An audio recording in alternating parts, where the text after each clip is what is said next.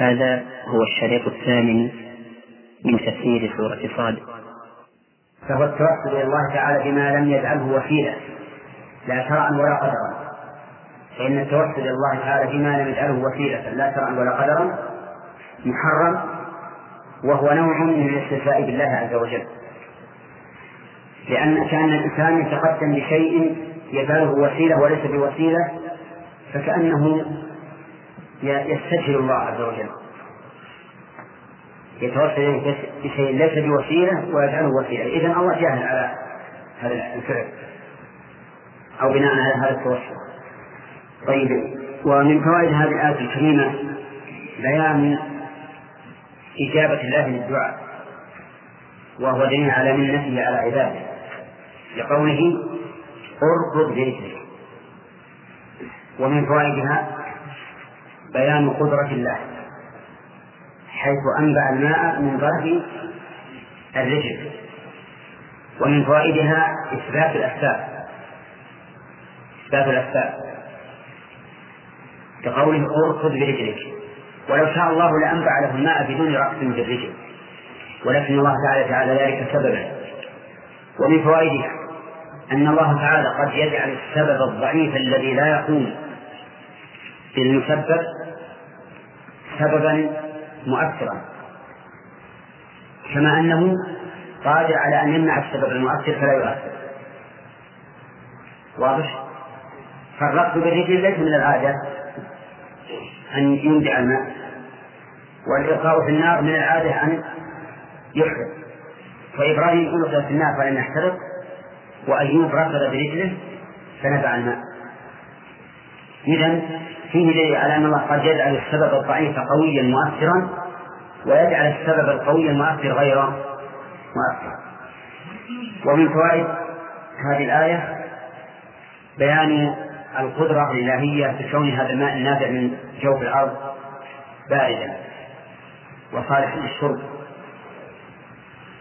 ومن فوائدها الإشارة إلى المطهر للباطل المطهر للباطل وهو ما يعرف عند الناس الآن في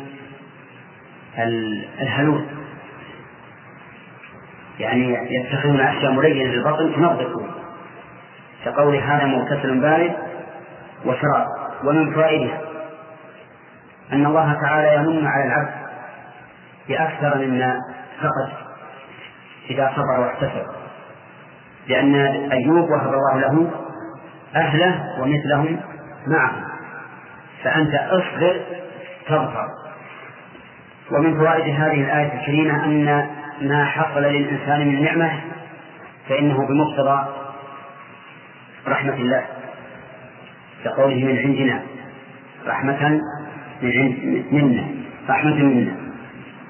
ومن فوائدها أن في هذه القصة العظيمة ذكرى في أولي الألباب. وقد سبق لنا بيان وجه هذه الذكرى وأظن ذكرنا كم وجها؟ أربعة أوجه أو خمسة طيب. ومن فوائدها جواز حيلة مباحة أو استعمال حيلة مباحة لقوله وخذ بيدك ضرة فاضرب. وهذا الحكم ثابت حتى في الشريعة الإسلامية. فلو حلف رجل أن يضرب شخصا مئة مرة وكان هذا الشخص لا يتحمل الضرب مئة مرة. قال أهل العلم فله أن يأخذ ضغطا فيه مئة شمراء ويضرب به. وبنوا على هذا ما لو زنى رجل مريض. مريض مرضا لا يرجى زواله ولا يتحمل الجلد مئة. على انفراد قالوا فإنه يجمع له ضغط فيه مئة عود ويضرب به ضربة واحدة. أخذا مما أخذ الله به من؟ أيوب ومن فوائد هذه الآية هذه الآية أن الحنث في اليمين في الأصل أو أن المخالفة في اليمين في الأصل حرام لقوله ولا تحنث ولكن الله تعالى يسر لعباده فأجاز لهم الحنث مع كفارة. ولهذا قال الله تعالى ولكن يؤاخذكم بما عقدتم الأيمان إلى قوله واحفظوا أيمانكم. احفظوا أيمانكم. قال العلماء احفظوا أيمانكم أي لا تكسروا اليمين. وقال بعضهم احفظوها من الحنث فلا تحنثوا فلا تحنثوا فيها. والوجهان كلاهما لا يتنافيان. المهم أن الإنسان ينبغي له أن يحفظ يمينه فلا يحنث. لكن مع ذلك أحيانا يكون الحنث خيرا. أحيانا يكون الحنث خيرا.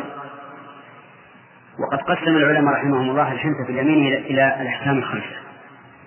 فقالوا قد يجب الحنث وقد يحرم وقد يكره وقد يستحب وقد يباح. فإذا حلف أن لا يصلي مع الجماعة فالحنث واجب. يعني يجب أن يصلي ويكفر.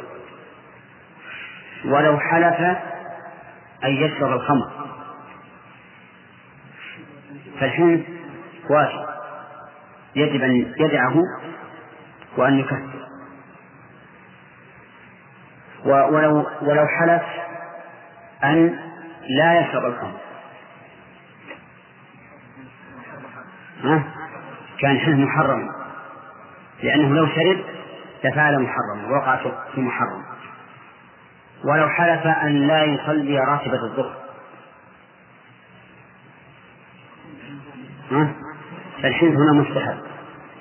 ولو حلف أن يأكل يأكل بصلا أو ثوما وهو ممن يحضر المسجد كان الحنث مستحبا. الحنث مستحبا. ولو حلف أن لا يأكل كان مكروها. المهم أن المكروه والمستحب متضادان والواجب والمحرم متضادان أما المباح فهو إذا تساوت المصلحة والمفسدة فهو مباح.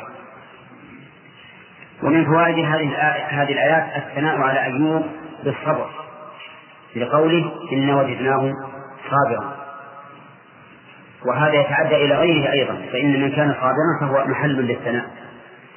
ومن فوائد الآية أيضا الثناء على أيوب بهذا الوصف نعم العبد والعبودية لله عز وجل لا شك أنها تمام الحرية.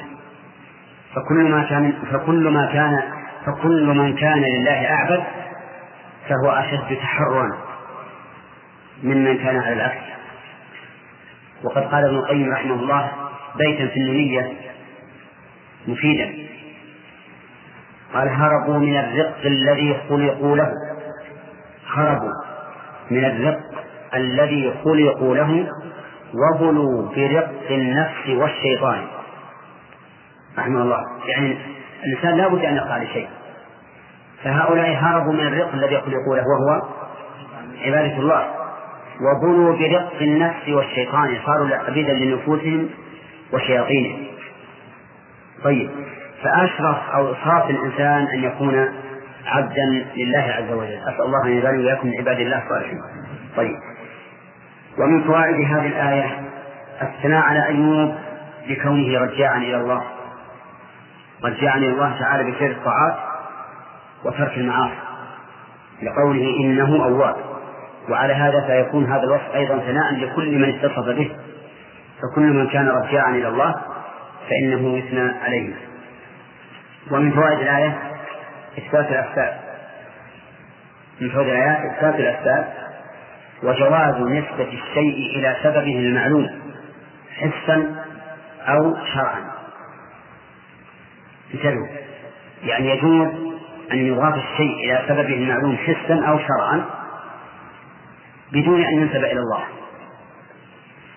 فلو قلت مثلا سقطت في الماء أو سقطت في البحر ولولا فلان لغرقت. لكان لكان هذا صحيح. لماذا؟ لأنه أضافه إلى سبب معلوم. فلان هو الذي انتشره من الماء. ولو قال سقطت في البحر ولولا فلان الولي الميت. لهلكت. لكان هذا شركا. لكن هذا شرك وهو شرك أكبر في هذا الحال. المهم أن إضافة الشيء إلى سببه المعلوم دون أن يضاف إلى الله هذا جائز. ومن ذلك قول الرسول صلى الله عليه وسلم في عمه أبي طالب لولا أنا لكان في الدرك الأسفل من النار. لولا أنا. فأضاف هذا فأضاف الشيء رحمك الله إلى سببه إلى سببه المعلوم أما إذا أضافه إلى سبب غير معلوم فهذا نوع من الشرك ثم قد يكون أكبر وقد يكون أصغر بحسب الحال.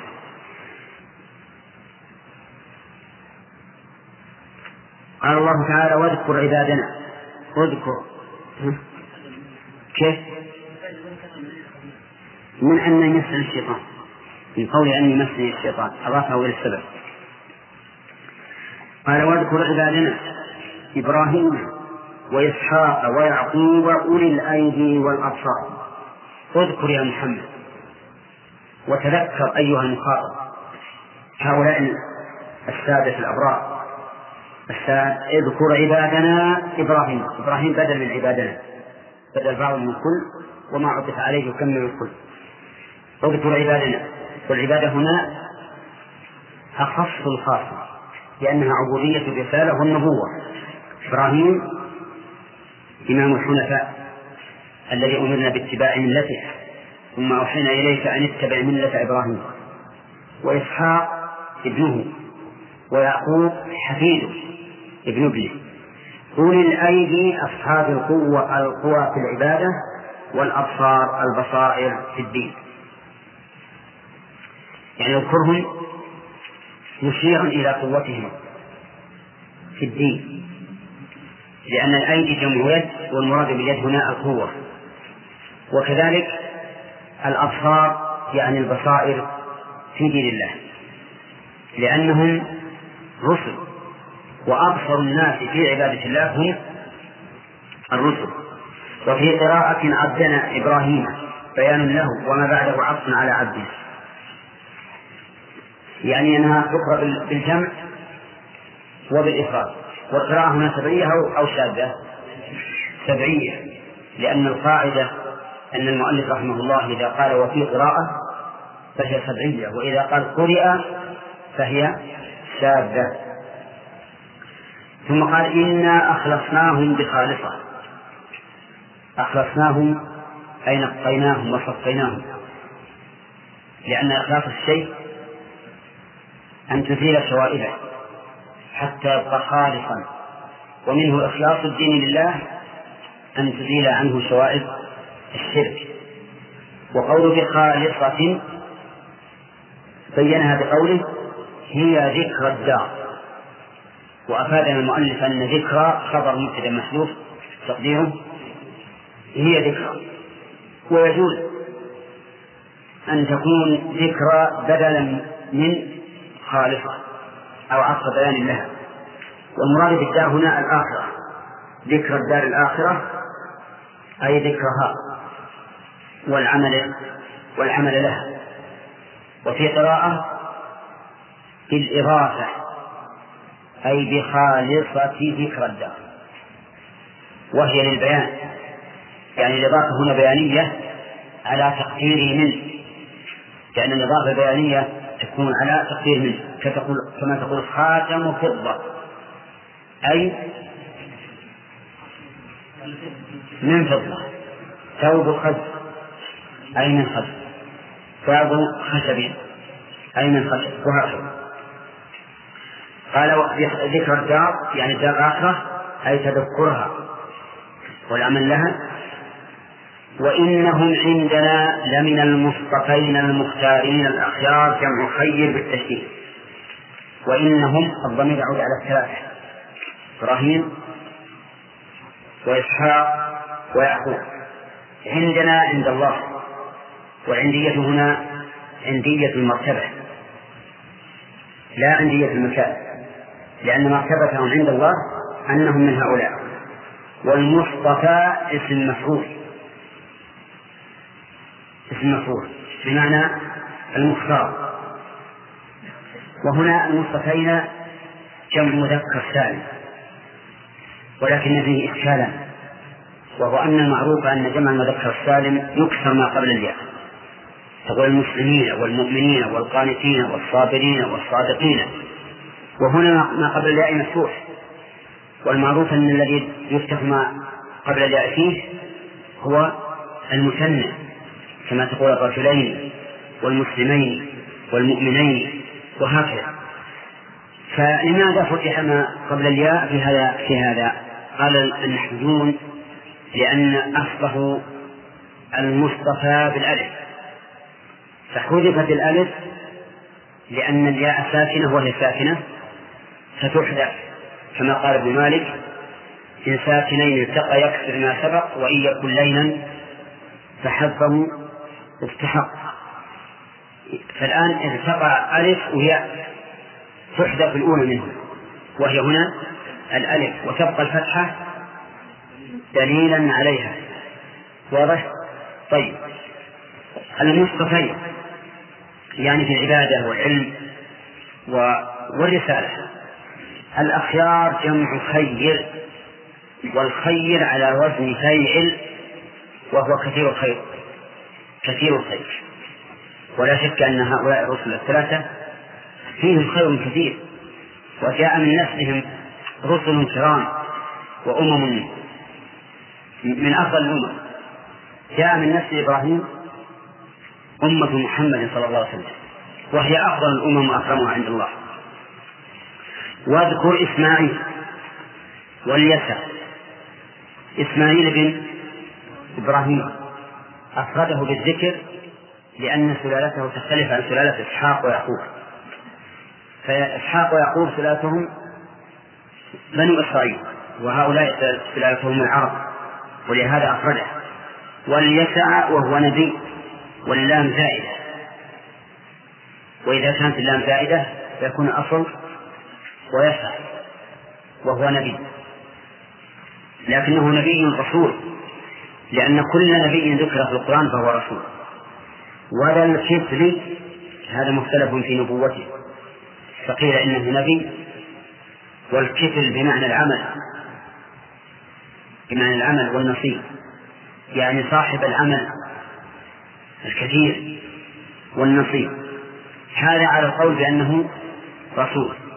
أما على القول بأنه غير رسول فقد قال المؤلف قيل كفل مئة نبي فروا إليه من القتل. وكلمة قيل تدل على أنه ضعيف. فالظاهر أن معنى كيفل يعني العمل صاحب العمل الكثير والجد والنشاط. وكل أي كلهم. وعلى هذا في التنوين كل عوض عن لا عن اسم عن اسم كلهم. من الأخيار جمع خير بالتسطير قول هنا جمع خير بالتسطير ومعنى قوله فيما سبق جمع خير بالتسطير هذا ذكر لهم بالثناء الجميل هنا. وإن للمتقين الشاملين لهم لحسن مآب مرجع في الآخرة. قوله هذا ذكر يحتمل ما قال المؤلف أي أن هذا ذكر لهؤلاء السادة بالثناء الجميل. ويحتمل أن أن المراد هذا ذكر للناس أي تذكير لهم كما قال الله تعالى في أول السورة صاد والقرآن للذكر. وهذا الأخير أرجح. يعني هذا المذكور في هذه السورة ذكر لمن؟ لجميع الناس لجميع الناس. ثم الناس ينقسمون متقي وغير متقي. وإن للمتقين ومنهم الرسل؟ بل هم سادة المتقين وعلى رؤوسهم. لحسن مآب أي مرجع.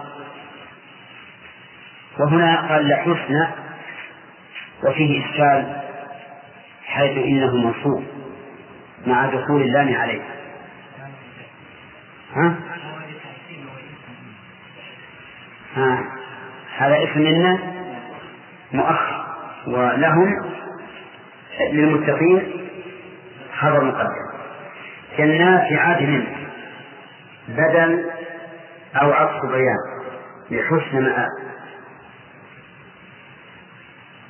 ولهذا نصبت. لكن نصبت بالكسرة نيابة عن الفتحة. والجنات في الأصل البستان الكثير الأشجار. سمي به لأنه يجن من كان فيه أي يستره. والمراد بها الدار أو دار النعيم التي أعدها الله تعالى للمتقين في الآخرة. وعدن بمعنى إقامة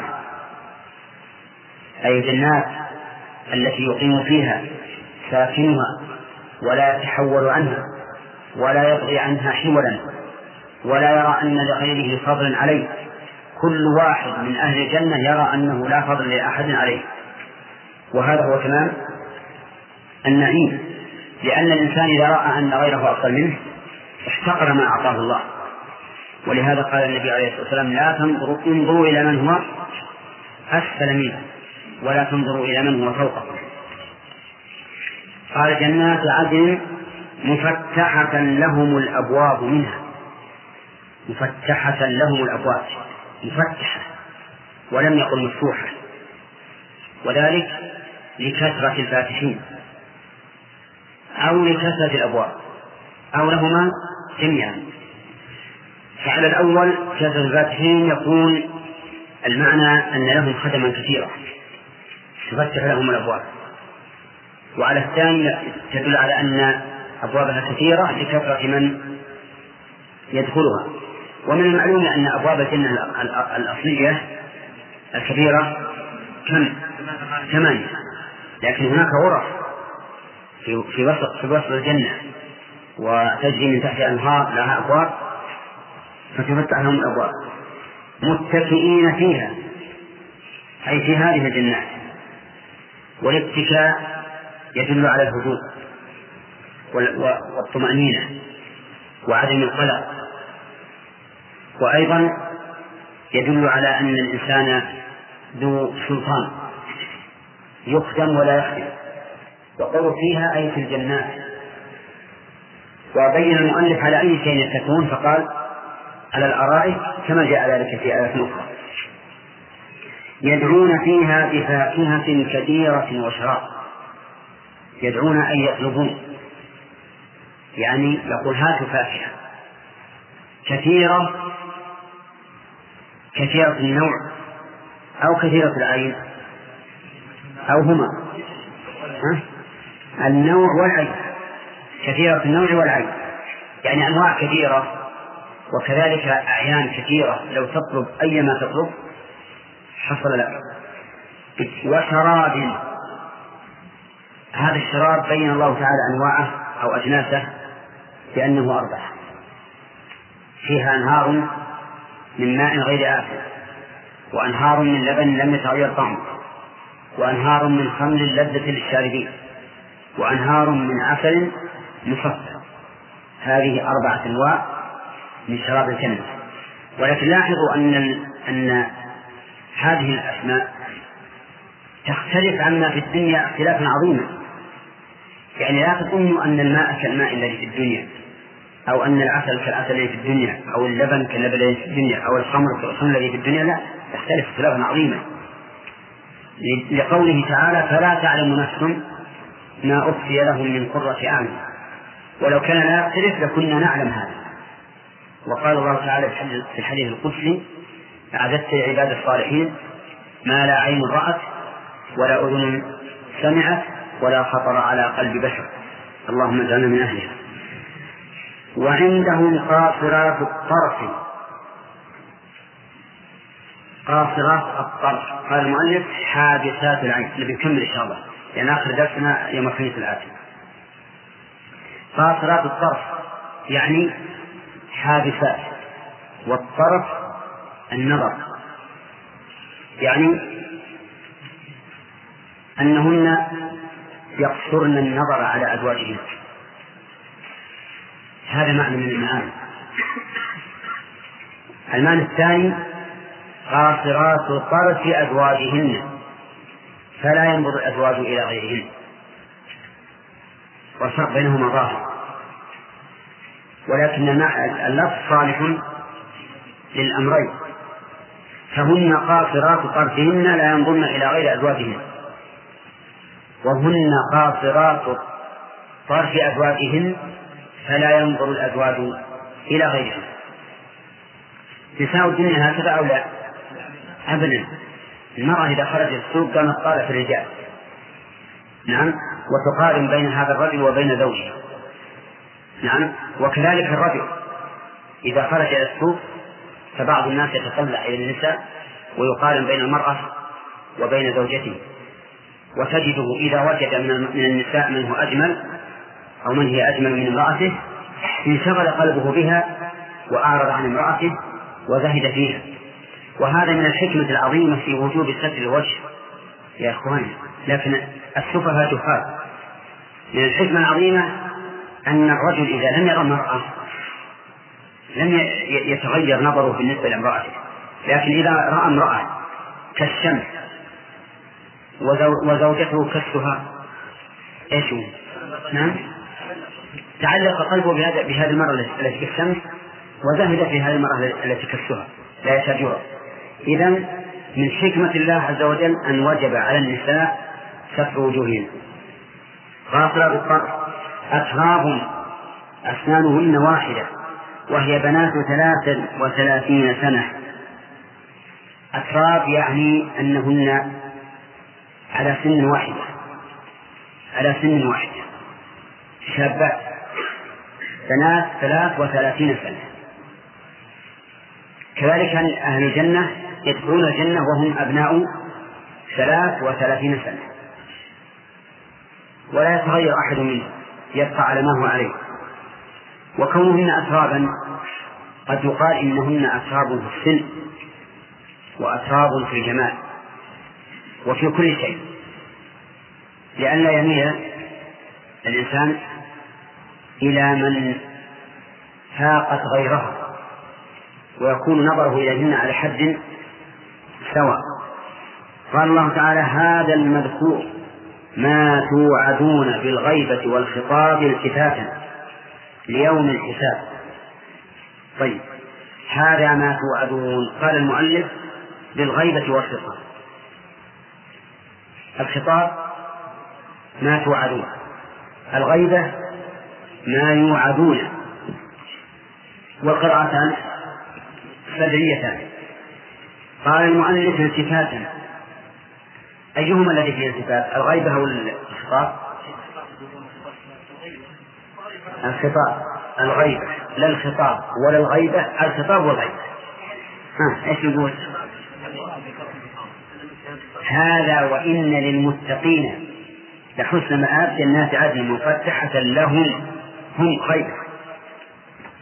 متكئين فيها يدعون يدعون غيبة وعندهم غيبة. إذا الإثبات أي شيء في الخطاب. هذا ما توعدون. طيب. يعني يقال لهم هذا ما توعدون. على ضمير الخطاب. وعلى ضمير الغيبة يكون هذا خبرا من الله عز وجل. بأن ما بأن المذكور هو الذي يوعدون به يوم القيامة. ليوم الحساب أي لأجله.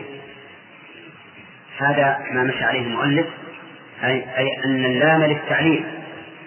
ولكن الصحيح أن اللام للتوقيف اللام للتوقيف فهي كقوله تعالى فطلقوهن لعدتهن. فاللام هنا بمعنى في لأنها للتوقيف أي هذا ما توعدون في ذلك اليوم. يوم الحساب وهو يوم القيامة. وسمي يوم الحساب لأن الناس يحاسبون فيه على أعمالهم. قال إن هذا لرزقنا ما له من نفاذ إن هذا المشار إليه ما ذكر من نعيم الجنة. لرزقنا لعطاؤنا. واللام في قوله لرزقنا للتوكيد ما له من نفاذ. من نفاذ مبتدأ مؤخر.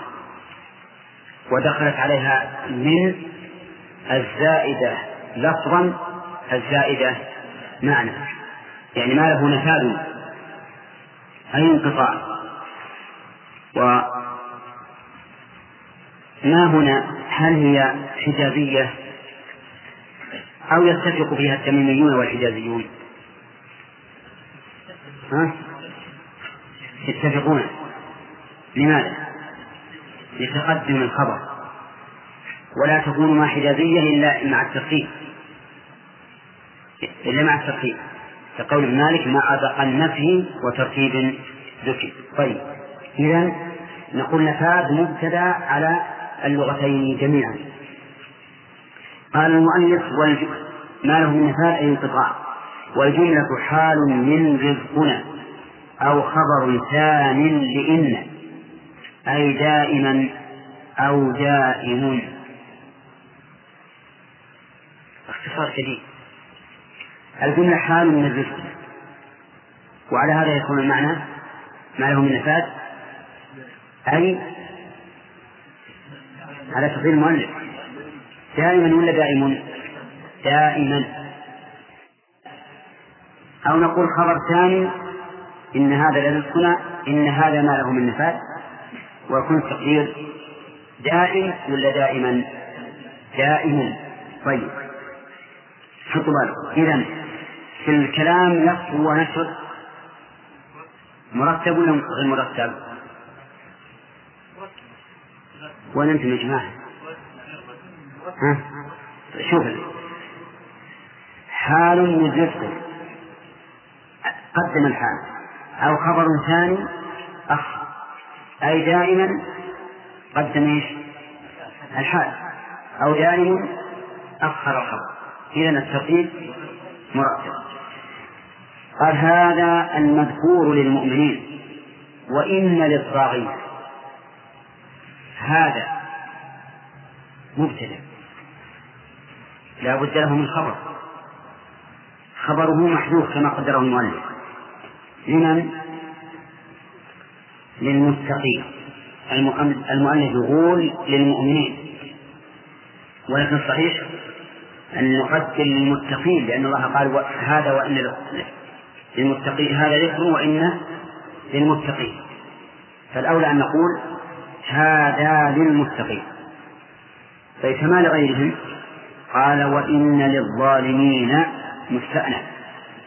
نعم وإن للطاغين مستأنف وإن للطاغين الطاغين جمع طاغية.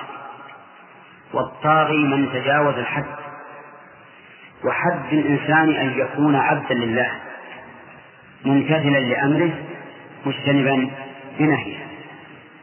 فمن لم يمتثل الأمر فهو طاغ ومن ارتكب النهي فهو طاغ اذهبا إلى فرعون إنه طغى. إذا الطغيان هو تجاوز الحد. والحد للإنسان هو عبادة الله. فمن تجاوز هذا الحد فخالف الأمر أو ارتكب النهي فهو طاغ. فإن قال قائل ما الشاهد على أن الطغيان بمعنى تجاوز الحد؟ قلنا قوله تعالى إنا لما طغى الماء يعني تجاوز حده حملناكم في الجارية هذا وإن للطاغين. مستأنف لشر مآب أي شر مرجع. وشر منصوبة على أنها اسم إن مؤخر. ما هو هذا الشر المآب؟ قال جهنم يصلونها. هذا عطف بيان لشر مآب وهي النار جهنم النار. سميت بهذا الاسم لأن لأنها تتضمن الجهمة لسوادها لأنه ليس فيها نور وبعد قعرها والعياذ بالله. سمع النبي صلى الله عليه وسلم ذات يوم وهو أصحابه في المدينة سمعوا وجبة. يعني وقعة شيء. فقال أتدرون ما هذا؟ قال الله قال الله ورسوله أعلم قال هذا حجر رمي به في النار فهو يهوي فهو يهوي بها سبعين خريفا. حتى الآن وصل إلى قاعدة. سبعين سنة. وهو حجر كبير له صوت عظيم. يهوي في النار. إذا هي قعيرة جدا. ولهذا صارت همة والعياذ بالله سوداء. وقيل إن جهنم ليس عربيا وأن أصله في الفارسية كهنام. كهنام. ولكنه عرف فصار جهنم. ولا أدري عن أخينا هداية الله. ها؟ في الفارس. أي نعم. وعلى هذا فلا فلا يرد علينا ما قلنا من أنه من الجهمة. وهو السواد والبعد فيقال اسم للنار علم علم غير مشتق. وأي كان فهي فهو اسم من أسماء جهنم من أسماء النار نعوذ بالله منها. يصلونها. صفة لجهنم أو حال. بل هي حال لأن جهنم معرفة والمعرفة تكون الجملة بعدها حالا. يصلونها يعني يدخلونها لكن لا يكفي أن يقول يدخلونها سواء بل يصلونها يعذبون بإصلاح وهو شدة الحرارة. فبئس المهاد الفراش. نعم المهاد الفراش. كما قال الله تعالى وجعلنا الأرض مهادا وفي آية أخرى الذي جعل لكم الأرض فراشا فالمهاد الفراش فبئس المهاد يعني هي. هذا طيب. فبئس المهاد لأنه والعياذ بالله. افتراشها شديد. ولحافها أيضا شديد. لهم من فوقهم ظلل من النار ومن تحتهم ظلل. نعوذ بالله. هذا أي العذاب المفهوم مما بعده فليذوقوه. ويجوز أن يكون هذا مبتدأ وخبر محذوف أي هذا ما لهم فليذوقوه. واللام في قوله فليذوقوه للأمر. والدليل على أنها لام الأمر وليست لام التعليل أنها سكنت بعد الفاء. ولام الأمر تسكن بعد الفاء والواو وثم فليذوقوه أل فليكتووا بحره. فليكتووا بحره. والاكتوى بحره هو ذوق. وذوق كل شيء بحسبه. في الطعام والشراب يذوقه الإنسان بالمذاق بمذاق الفم. والنار يذوقها بماذا؟ بحرارتها في أي موضع من الجسم. والبرد كذلك يذوقه باختلافه في أي موضع من الجسم. فليذوقوه حميم أي ماء حار محرق وغساق بالتخفيف والتشديد. يعني غساق هذا التخفيف.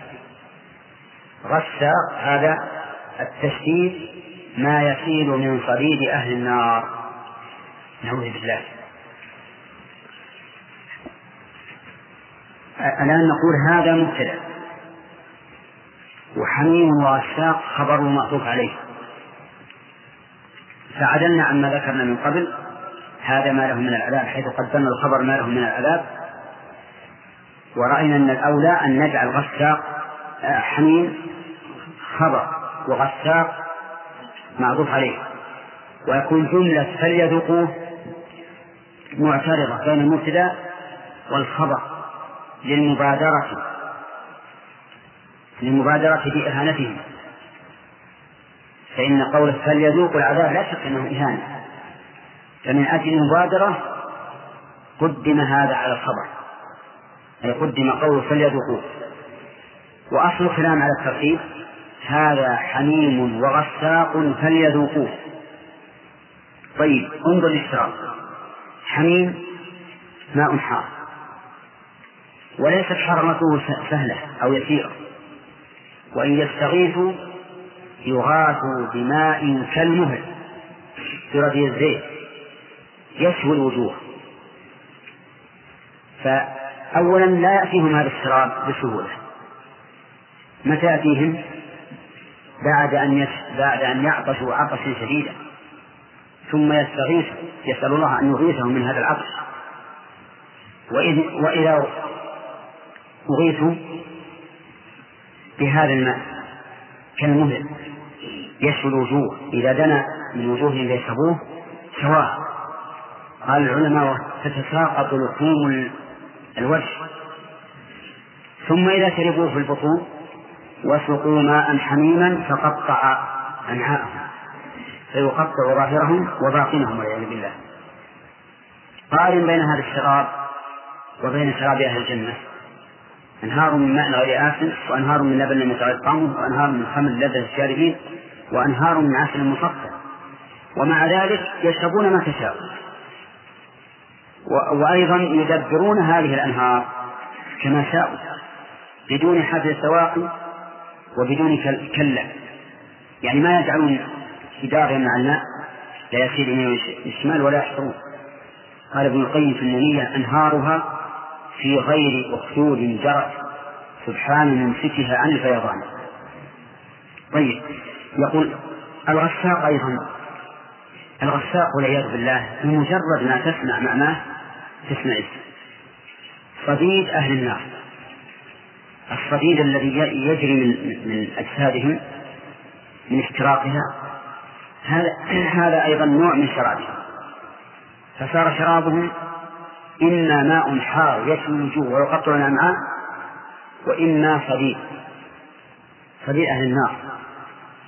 يتجرع ولا يكاد يسيغه ويأتيه الموت من كل مكان. وما هو ميت ومن ورائه عذاب غليظ قال الله عز وجل وآخر بالجمع والإفراد. آخر مفرد. أخر جمع طيب فيها قراءتان إذا سبعيتان من شكله أي من جنسه أي مثل المذكور من الحميم والأساق أزواج أي أصناف. أي عذابهم من أنواع مختلفة. آخر من شكله من جنسه أو أخر من جنسه أزواج أصناف من العذاب يعذبون بها كما أراد الله عز وجل ويهانون غاية الإهانة يقرعون ويوبخون ثم يمنون بالخروج ترتفع بهم النار حتى إذا دنوا من أبوابها كلما أرادوا أن يخرجوا منها أعيدوا فيها. وهذا من شدة العذاب يا أخوان. لو أن شخصا محبوس وكان يخرج من الباب يظن أنه سيخرج. ثم يرد هذا أشد عليه عذابا مما لو بقي في مكانه.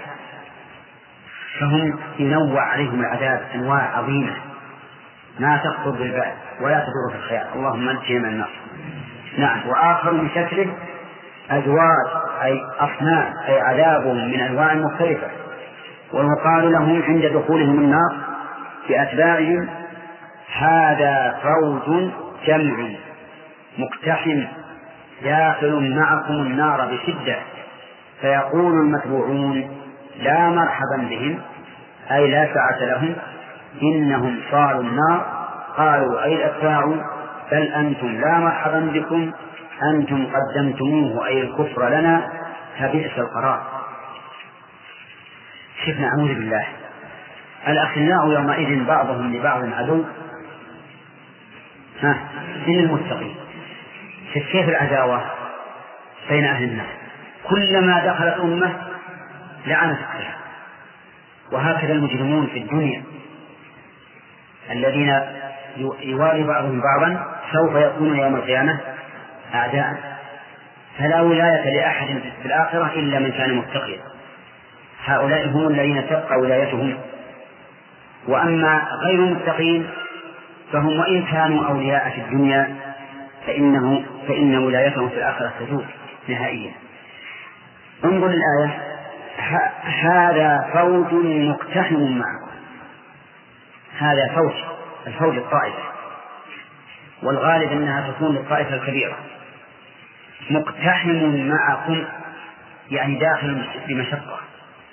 لأن يعني الاقتحام لا بد أن يكون هناك ازدحام شديد. فلا اقتحم العقبة. لأنها أي صعدها بشدة. هؤلاء أيضا يدخلون النار بزحام شديد. فهو فوج مقتحم معكم يعني يقال لهم فيقولون لا مرحبا به.